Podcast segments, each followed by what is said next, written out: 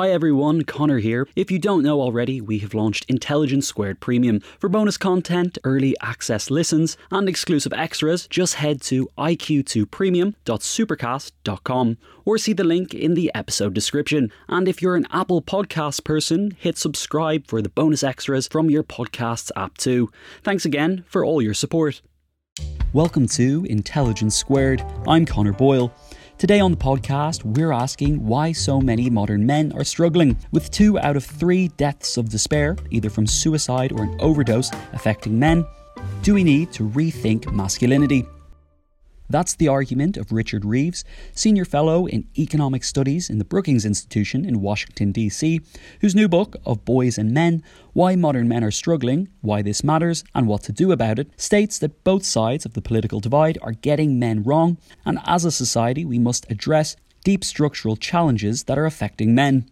Our host for this episode is writer and critic Tomiwa Owolade. Here's Tomiwa with more. Richard Reeves, in his new book, argues that the modern man and boy is struggling across three domains in education, in employment, and as fathers. The first question for you, Richard, is why is the city of Kalamazoo in southwest Michigan so interesting for policy wonks?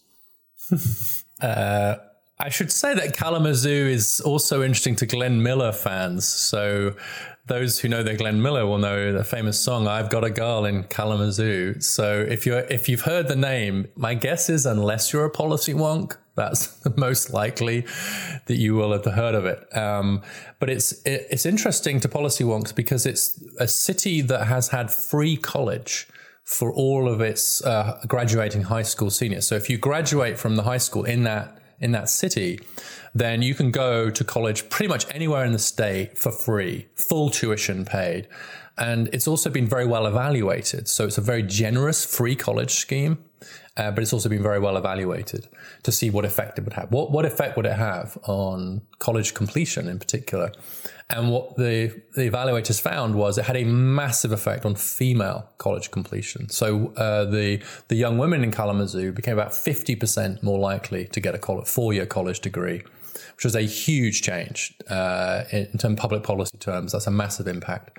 But for men, the number was zero. Had absolutely no impact on the likelihood of, of boys and then young men from that uh, city going on to get a four year college degree. So the equivalent of a BA, uh, three year college degree in the UK. And that's a pretty extraordinary fact. And that led me to look at a whole bunch of other interventions that find similar results where you'll see pretty strong effects for girls or women and negative effects or zero effect for boys or young men. And so, in a way, that's one of the things that led me to write this book because we know that there are some issues, say, in education for, for boys and men. But it's sort of rubbing salt in the wounds if then many of the interventions that are being tried to improve education overall are helping girls and women, but not helping boys and men. Mm. So, when does this gap in education start between boys and girls, and what are the possible causes for it? Uh, well, it starts at the beginning, uh, basically. I mean, you mm. can't you can't really find a point in the education system. Well, um, that's a good question. Uh, you said in the it depends when you think education starts. I suppose. I sure, I, I, don't sure. know of any particularly good evidence for differences in skills, uh, say among two year olds. Um, there are differences in behavior among two year olds. So, like two year old boys are much more physically aggressive, for example, than two year old girls and have to be taught not to do that, which is kind of probably evidence that some of that's natural, but that may, maybe that's a subject we'll get onto, Tom. Um, but essentially, from the beginning, at least from when we start measuring it, right? So, as soon as we measure it when they start school and then we measure it again, uh, you know, say at the start of secondary school and then again at the end of you know, GCSEs, A levels, etc. And essentially, the gap runs in favor of girls every step of the way, it does get wider at certain points and narrow other points. So it seems to be a little bit wider at the beginning, maybe narrows a little bit um, up into the early teen years, and then it widens again quite dramatically during the teen years. And so it's pretty wide by the time you get to the end of secondary school. Yeah. And, and what do you think? What are the possible causes for this gap? So I think there's a number of uh, possible speculations here. I think I think the main ones are that on average, And maybe we should just preface that almost everything I'm going to say is on average, so I don't have to say it every time because that get boring. And the distributions overlap. Can we just take can we take that as given? Sure. Right? And then maybe edit that in later. Um, but on average, boys develop uh, a little bit more slowly. They develop later than girls. Mm. Uh, and that's especially true in adolescence because mm. girls hit puberty earlier. And one of the things that does, it triggers the development of parts of the brain uh, especially the prefrontal cortex, which is that's the bit of your brain that says, do your physics homework, don't go to the party. That's the bit of your brain that says you should study for these tests rather than just turn up and hope for the best. It's the bit of your brain that says if I don't do well in these exams, I won't go to college and then I'll struggle in life. So it's future orientation. And that bit of the brain just develops about a year or two earlier in girls. And so, if you have an education system that rewards those sorts of behaviors, which we do, then we should sort of be we should be surprised if girls weren't ahead. The surprise is that they weren't ahead all along, and the reason they weren't ahead all along is because of sex, sexism it actually, under conditions where girls and women were actively discouraged from pursuing education, especially higher education, then the natural advantages they had in the education system couldn't be seen. So it's paradoxical that it took the women's movement to expose the ways in which the education system is structured in favor of girls and women, including in this timing develop timing way. The other two I'll just mention briefly is one is that teaching is becoming a more female profession over time, and there's some evidence that having male teachers can be particularly beneficial for boys. And so that could be a part of it too. And then the last is that that boys on average tend to do better with more vocational forms of learning than girls. Um, and and but most of our spending on education still goes on traditional education. So things like apprenticeships vocational you know vocational training uh, doesn't get the same investments. And so that tends that tends to hurt boys a bit more. And is this education gap true across the world, or is it true in certain countries? It's true uh, in all advanced economies. Sure. So, like one data point would be in every OECD country. Mm. So, to the extent that you're economically advanced enough to be in the OECD, then there are more young women than young men with a college degree. Mm uh, in every OECD country. I think the last across, I think the last across the line might be Mexico, but um, someone can fact check that for me in real time. Um, but interestingly, even outside the OECD, so a number, striking number of Middle Eastern countries and so on, you are seeing a gender gap in favor of women at some levels. Um, but it's obviously not true in many of the poorer parts of the world, and so the one of the difficulties with this conversation is that the ways in which women and girls are outpacing boys and men are quite local. So it's it is typically in advanced economies that we're mostly talking about, and recent. Uh, it's only happened in the last few decades. It's happened spectacularly quickly, but it's happened very recently. And so we wouldn't be having this conversation 40 years ago, and we wouldn't be having it still in probably half the countries in the world. Sure. What is redshirting? Redshirting is a, it's a US term borrowed from athletics, which is to delay uh, entry to school for a year or delay entry to a secondary school for a year. So you basically uh, enter whatever the school year is a year older. And it used to be done mostly for athletic reasons. So in, in the US, it was very often done, and this is particularly true for male sports, um, but just being bigger and stronger uh, was going to be to your advantage. So actually, you know, being 19 is helpful when you're playing a contact sport than, than being 18. Everything else equal, you could you could be bigger and you've had a bit more time to train. But now there's now it's been used uh, as a term for academic redshirting. So that's that's the decision to delay entry into school, not because you want your kid to be the best football player or whatever uh, or rugby player, but because you want them to do better at math and better at English and do better in their exams. And so that's really now the main driver of of what this quotes redshirting phenomenon. Interesting. Um, in the book, you argue, of course, that the differences between boys and girls or men and women, which explains the differences in terms of education, is at least partly because of biology. So, what would you say to somebody that says, by insisting on the importance of biology, you are merely endorsing something that's been used historically to oppress women? Well, it depends. It depends what mood I was in. so, like, so let's let's say I'm in a conciliatory mood and I'm in a public event. Mm. You know, so I, I am going to say I totally understand where you're coming from. um, that that is absolutely no, etc. The truth is, I'd say, are you crazy? Mm Mm. Like, like if I'm being candid about it, and it's you know, it's just you and me. It's just you and me, right? So I can I can only see you. I can only yeah, see you on the screen. So let's assume it's just you and me. I think like no nobody out there in the real world thinks that there aren't some biological differences that have some consequences for things like education. No one who's raised boys or been a boy mm. or met a boy thinks that there aren't some of these differences. The, the, real debate is not not whether there are differences; it's like how big they are, mm.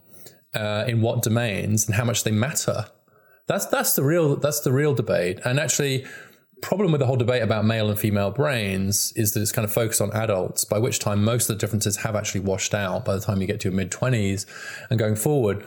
What that disguises is the biggest differences in the timing of brain development, which we just discussed, which does have significant implications for education, right? So even if you don't think there's much difference in male and female brains among 28 year olds, which there isn't much difference mm. um, and not very consequential, uh, that doesn't mean it's true for 14 and 15 year olds. And there, there's no disagreement among neuroscientists at all. The question is how far it overlaps. So I'd say, and the, the last thing I'll say on this is the thing I find quite frustrating about this debate is acknowledging that nature has a role doesn't make culture less important. Mm. It makes it more important because culture is what determines how and whether and when we express some of these natural differences. So to acknowledge nature is not to deny culture; it is to elevate culture. um, so in that sense, it's it's not it's a completely false binary. Mm, yeah. Uh, and do you think the factors that explain why boys are struggling in schools relative to girls also explains why men are struggling in employment relative to women? Or are they, or is it something different going on? It's mostly something different. So, to the extent that boys who struggle in education are going to find it harder in the labor market, and especially now, so so that's a factor. But the main thing that's that's hit male employment and male wages uh, has been external shocks to the economy. So more free trade, globalization, and more automation, right? And that's nothing to do with the rise of women in the labor market and nothing to do with brain development and not directly anything to do with the education system, except to the extent that we now need to prepare men for this new world. But, but actually, it's just what's happened is that traditionally male jobs have just been hit hard by industrialization and free trade. That's just a fact. And the question then is how quickly, how quickly can men adapt to the new world? And so, I think that it's very important to realize that things can happen at the same time without necessarily being the cause of the other. So, for example, the rise of women in the labor market has happened at the same time that men have been hit in the labor market, but it's not, but it's not because women have risen that men have fallen. Other things have happened at the same time, and in particular, deindustrialization. Um, and, and do you think the struggles of men in the labor system is one of the most important factors that explain um, populism. I think that the the real difficulties that many men are having, right, and especially I think it's important not to say this is not all men. Right, this is not typically the men at the top who are actually on most measures doing pretty well, but working class men. Uh, let's use that term broadly. The real problems that they are having, if unaddressed, or in some cases even unacknowledged, create fertile ground for populist movements. Uh, to the extent that populism gets its fuel from grievance, um, gets its fuel from reaction, the extent that it's reactionary, then I think the unaddressed male problems are really they are, they are just great fuel for the populist fire, uh, and I think we've seen that. I think we've seen, like particularly among young Britons, for example, quite a big gender gap on Brexit, and there's a huge gender gap over here in the US from Donald Trump's victory. The rise of the right in East Germany is strongly related to what's happening to a lot of East German men, and so I think that the gender dimension to populism is a strong one and isn't isn't talked about enough. We know about class, and of course that's probably even more important, but but I think this this gender element is huge, but I don't think it has to be. I think that what's happened is because we haven't addressed the problems square on in the mainstream, that's created space for more reactionary populists to, to sort of pick up on that. Because there are, you know, if you have real problems that responsible people don't address, then irresponsible people are going to exploit them. That's a, that's a fact of human history, I think. Uh, and I think we're seeing that playing out in this space now. Yeah. But why do you think the um, progressive left view this topic as a zero sum game? Um, so they would say that focusing on the unique struggles of boys and men potentially distracts us from being feminist. Why, why, why do they see it in such terms? I think that, uh, again, in a generous mood, I would say that it's because it's happened so fast. Mm. I mean, it's happened so unbelievably quickly that un- updating your priors that quickly it's just really hard. I mean, the cause of gender equality has basically been synonymous with the cause of women and girls for, I don't know, let's say 10,000 years, and has only ceased to be so for, let's say, 40, 30, 40 years. So we're talking about the blink of an eye and there are many remaining challenges for women and girls. And so I just think it's really hard to catch up with such a dramatic uh, social change. And when you, when you have a situation where we've already talked about the education gaps, but you know, 40% of British households now have a female breadwinner. And that's just, that's just, I, I don't know what the number was 40 years ago, but, but it's probably, probably quadrupled. It's certainly just like, it's just a different, it's a different world, even to the world I grew up in. You know, I'm only in my early 50s. So this is just an extraordinarily rapid change. And I think there's a sense that like there's only so much political capital to go around. There's only so much money to go around, right? If we spend this on boys, then it means we're going to spend less of it on girls and women. But what I would say is that in the long run, when boys and men are struggling, that tends to end up not helping women either. Sure, of course, of course, yeah. So we've spoken about what the progressive left get wrong about the unique struggles faced by boys and men. What would you say the conservative right, or do they get wrong on this issue? Well, it's a couple of things. I mean, one is we talked a bit about biology, uh, and we've just had a discussion where like there are some biological differences, like which is outside of like some circles were like, well, duh.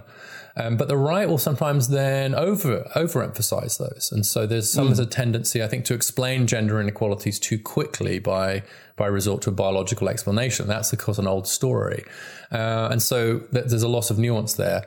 But I'd say the biggest thing is probably what David Willetts once described as a tendency among conservatives towards bring backery which is a great phrase. Bring bring backery. I don't think I managed to get that into the book. That was from his book about you know generational inequality from quite a few years back now.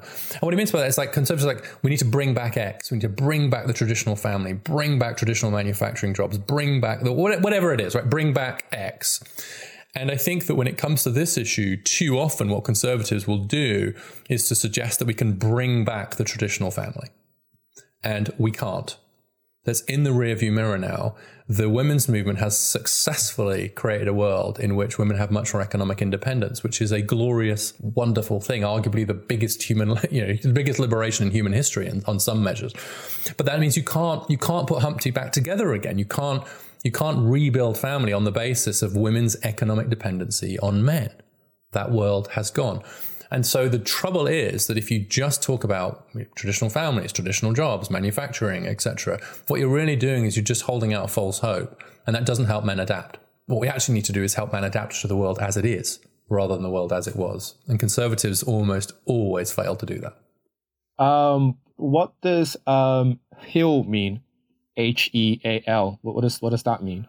Yes, it's an acronym. You know, you need a good acronym as everyone knows. uh, but it's uh, it's uh, you can't get anywhere, especially especially in policy circles without an acronym. And this one is like the mirror image of STEM. So most people heard of STEM. Uh, science, technology, engineering, uh, and math. Interesting. What most people don't know is that it wasn't originally STEM. When Judith Ramaley went to the National Institute of Health, it was actually SMET, Mm. S M E T. And she said, Oh, I don't like the sound of that. I'm going to change it. So she changed it to STEM. And honestly, the rest is history. Um, uh, we had STEM caucuses. There's been a huge push to get women, women especially into STEM jobs, pretty, you know, pretty successfully. HEAL is the opposite of that. So it's health, education, administration, and literacy literacy skills as opposed to math skills as in as you get in um, in STEM.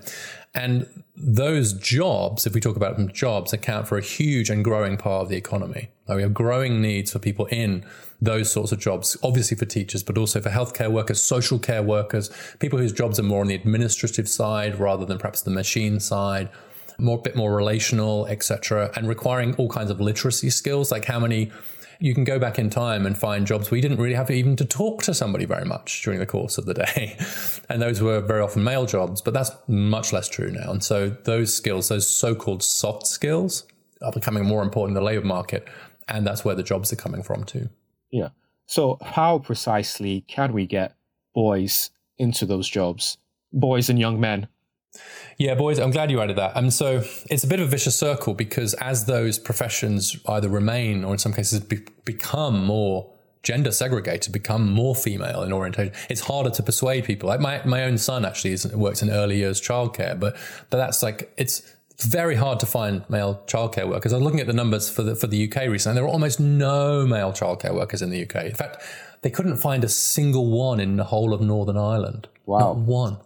Wow. Um, it's like literally, literally none, and very few anywhere else. And so, and so, it's very hard then to persuade men to go into it. So you have to reduce the stigma. But the only way to do that is, as obviously need good role models. We need male nurses and social workers and teachers and psychologists going into schools. We need outreach programs, just as we've done for women into STEM. We've we've worked really hard to persuade girls that STEM careers are for them. We need exactly the same zeal to persuade boys and men that those professions, uh, the heal professions, are for them. But I also mm. think we probably need some more aggressive action, like some scholarships specifically aimed at men to go into those professions, just as we've done for women into STEM.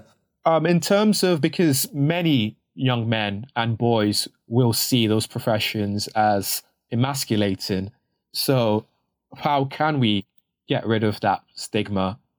Yeah, well, as I say, I, to some extent, what I think we, we need some blunt policy tools to try and increase male representation. So there's a, a great line like which includes scholarships, subsidies, let's you know bribes, you know a lot of money spent on it and so on to try and just move them, get more men into them. Right. So initially, I think we're just going to have to like throw some money at that issue to get more men in. Then it'll then it, then the stigma will lessen just because there are more men men doing it. But there's a great a great phrase from the women's movement is you have to see it to be it. Sure.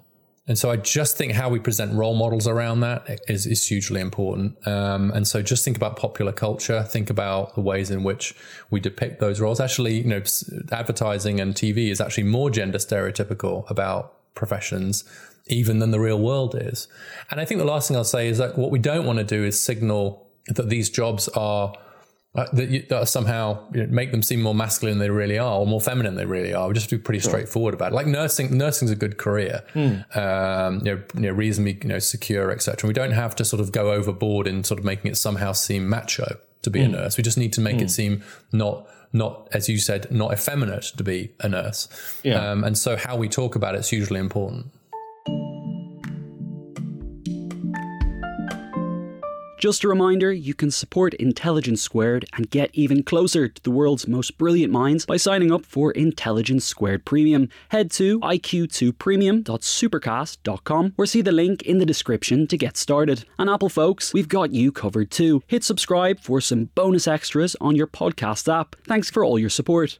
Intelligence Squared is a tight knit team doing big things, and it means we're always looking for tools that can help streamline managing tasks. That's why I want to talk to you for a minute about NetSuite. NetSuite provides cloud based software to get things moving. Maybe your business has been humming, but you can feel things are falling behind a little bit. Or perhaps your team is getting snowed with manual tasks and closing those books is taking forever. If this sounds like you, you should know these three numbers 37,000, 25, 1. 37,000, that's the number of businesses which have upgraded to NetSuite by Oracle. 25, NetSuite turns 25 this year. That's 25 years of helping businesses do more with less, allowing them to close their books in days, not weeks, and drive down costs. And one, because your business is one of a kind. So you get a customized solution for all of your KPIs in one efficient system with one source of truth. It means you can manage risk, get reliable forecasts, and improve margins. It's everything you need to grow all in one place. NetSuite is now making an unprecedented offer to make more of that kind of thing possible. Right now, you can download NetSuite's popular KPI checklist designed to give you consistently excellent performance absolutely free at netsuite.com slash squared. That's netsuite.com slash squared to get your own KPI checklist. netsuite.com slash squared.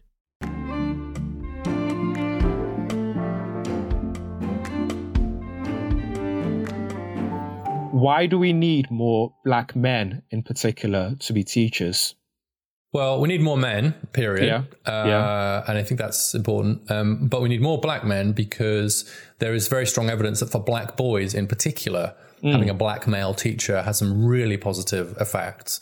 I would say it's probably true for Hispanic boys as well in in the uh, in the US at least.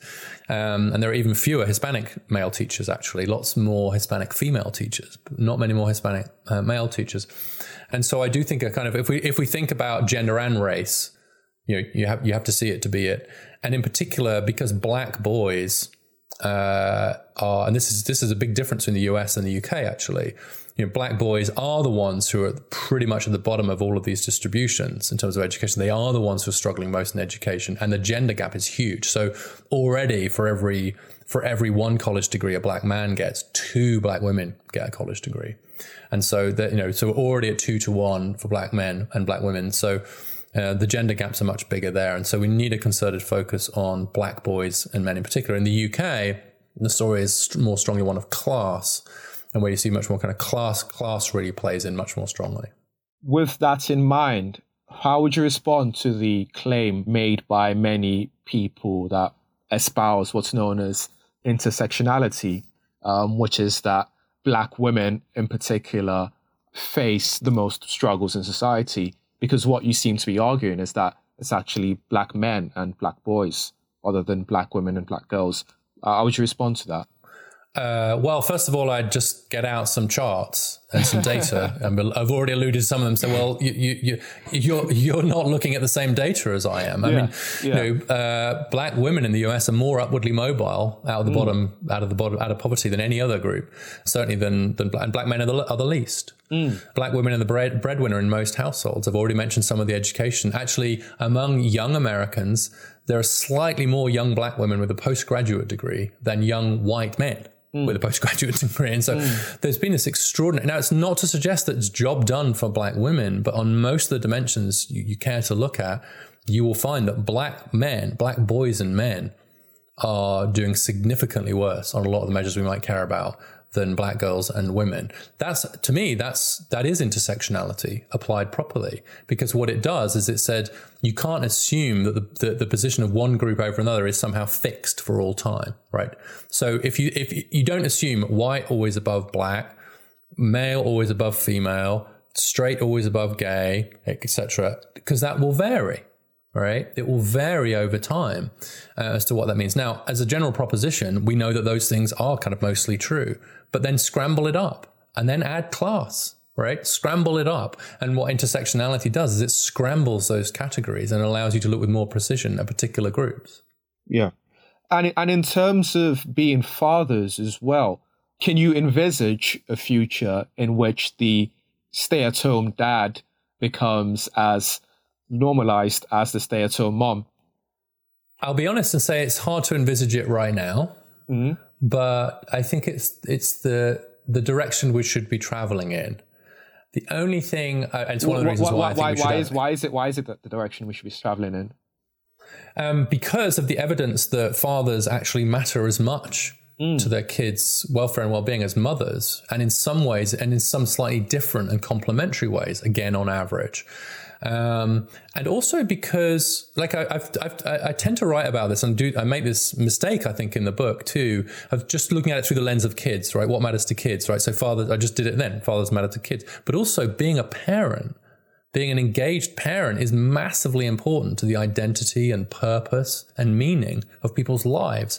And so if you deny that to anybody, mothers, fathers, except then, then that's a huge loss. And so I now think it's uh, actually important to think about this from the point of view uh, of men.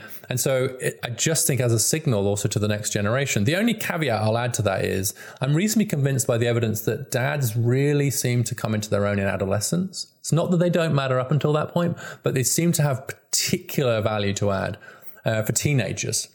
And so, if anything, it might go slightly the other way for really young kids.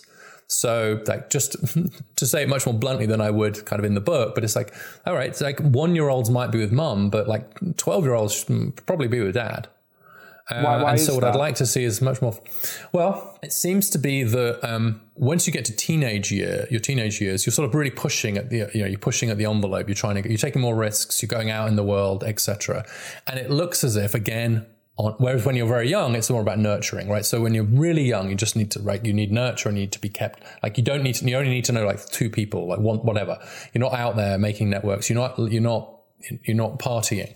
But as you get into teenage years, especially more deeply into adolescence, you're basically learning how to grow into the world and take risks and it looks as if uh, fathers uh, have some something of a competitive advantage when it comes to helping their kids learn how to manage risk, get out there in the world, learn how to be more independent.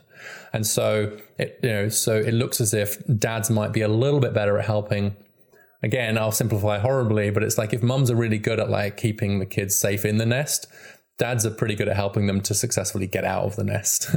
Again, these are averages, but and so what that means is that you know, parental leave should be available to both, but it should be available throughout childhood. There's a bit of an early years determinism sometimes, like it's game over by five.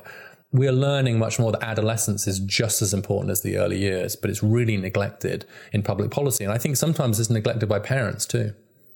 Mm. Um, the book is very policy heavy, I, I, and a lot of your solutions are very policy based. I'm, I'm going to take that as from you. From you, I'm going to take that as a compliment. it, it is. is it is okay? a compliment, but there's there's a but okay. coming as well. There is a but okay. coming.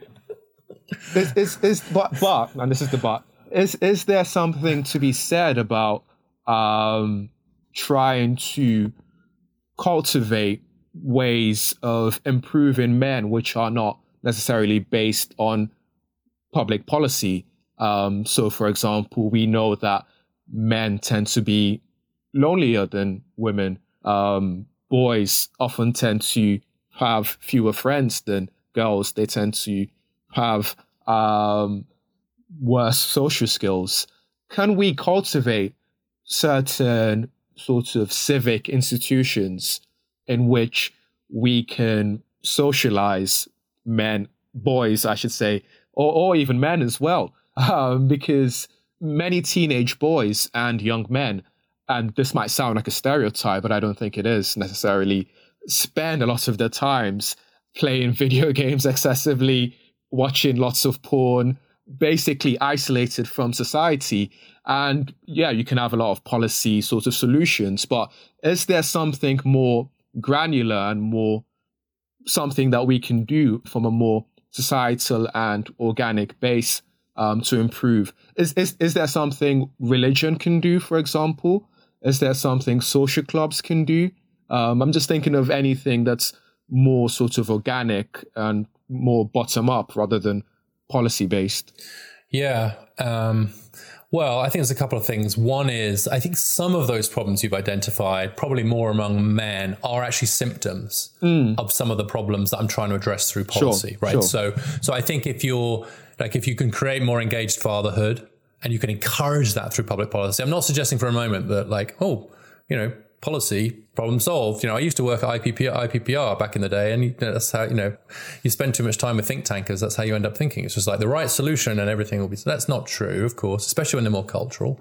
But policy can certainly help and it can signal. So if we had more engaged fathers, if we had more men in employment, more you know, etc., then I think that some of those problems are symptoms of some of the economic, social, and educational challenges that that men and boys are facing. That said and look, as a policy wonk, I wanted to spend time in areas that I thought there could be some tractable some tractable problems, some problems for which there were policy solutions. Right, a lot of the books that are written about boys and men are like the Book of Lamentations, and I didn't, you know, I really wanted to have more solutions. But that said, I do think that culturally, actually caring for boys and men, but especially for boys, does mean making sure that they're empowered, making sure that you know that they're, that they're being socially cared for. The default assumption that they're kind of they're just, they're just okay and we should focus on the girls is not only wrong, but if anything, might be the opposite of the truth, right? Boys, if anything, seem to be a bit, a bit more sensitive to their environment, mm. and so I think encouraging like more more let's call it like socialization but more opportunities to make friends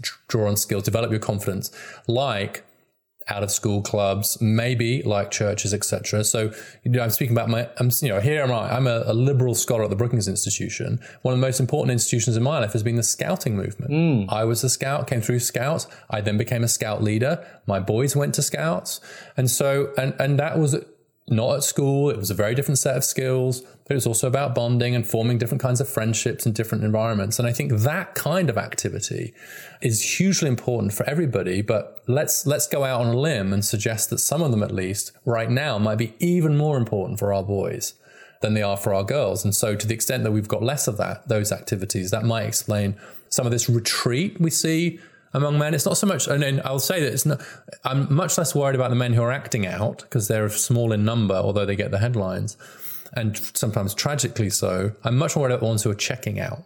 Mm. I think that's the, I think a much bigger problem is passivity and retreat and dislocation than mm. checking out, and, and and that's why I'm I'm not so worried about video games and porn in and of themselves. I don't see much evidence for harm there. What I'm worried about is if they're displacing other activities. Sure, sure. What would you say is the most provocative argument in your book, if if any? I, I, just think it's all plain common sense. Yeah. You know, I mean, yeah. how how, yeah. how could anyone how could anyone disagree?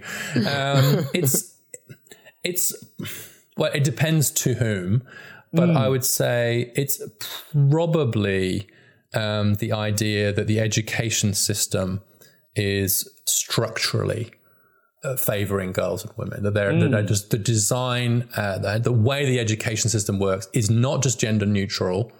It's actually structured. Um, there that, that is structured. That's, to put it more negatively, it's structured against boys and men in ways we couldn't see some before. And I think that's a really, really provocative thought for some people yeah. to get past. Yeah. They, you know, they're yeah. like, really? How can that be right? but but I but I think it is. I think it's true. But but when you say that it's structurally like sort of geared against boys. Would you say that's deliberate?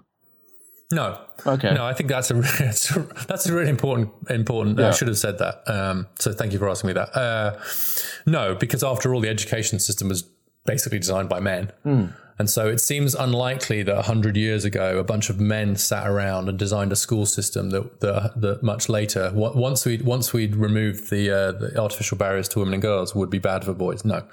Uh, I think it's completely inadvertent. I think it's just, and as I said, I think it was just disguised before by the fact that, you know, under conditions of sexism, then you couldn't actually see you couldn't see that intrinsic advantage that that girls and women had. But it's interesting if you look at like if you go back to the seventies when when there was a lot of arguments going on in favor of women and girls getting you know what what can we do to help more uh, women and girls do better in education.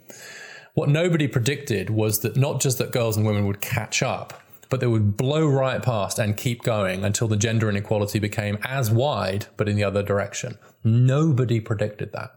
And first of all, that means that psychologically we're not ready for that world. But it also, I think, reflects the fact that nobody took seriously the possibility that if we leveled the playing field, what it would show is that the girls were much better players. Yeah. Yeah.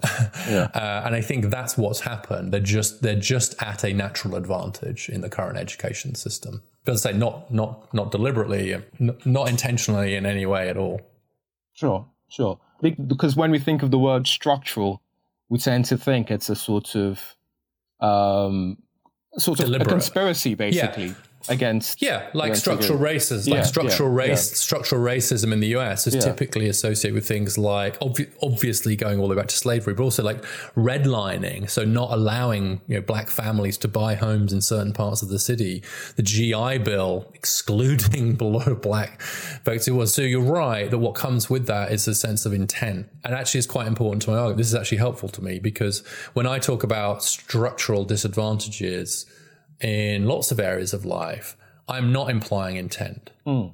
You could say the same about the labor market. So, to the extent that the structure of the labor market has changed in ways that are actually disfavoring men now, was that deliberate? Like, did anybody who would were any of the people, including myself, who were in favor of free trade or more immigration, were they somehow thinking, yeah, this will really hurt the men? Mm. No. Um, but it, it allows me to make a broader point, which is big social and economic changes, even when they're positive, can bring with them some side effects that are not positive, right? And and so we have a responsibility, even when the overall change has been positive, to deal with some of the side effects too. So, in, in, the case of globalization, it means helping working class men, especially who've been dislocated. In the case of changes in the role of fathers, it means helping fathers to keep having a role in the in the family, even though their role as main breadwinner might not be there anymore. Thanks for listening to today's episode. Head to iq2premium.supercast.com for even more content made just for our premium listeners, including extended Q&As, event discounts, and our newsletter too. Thanks for being a part of Intelligence Squared.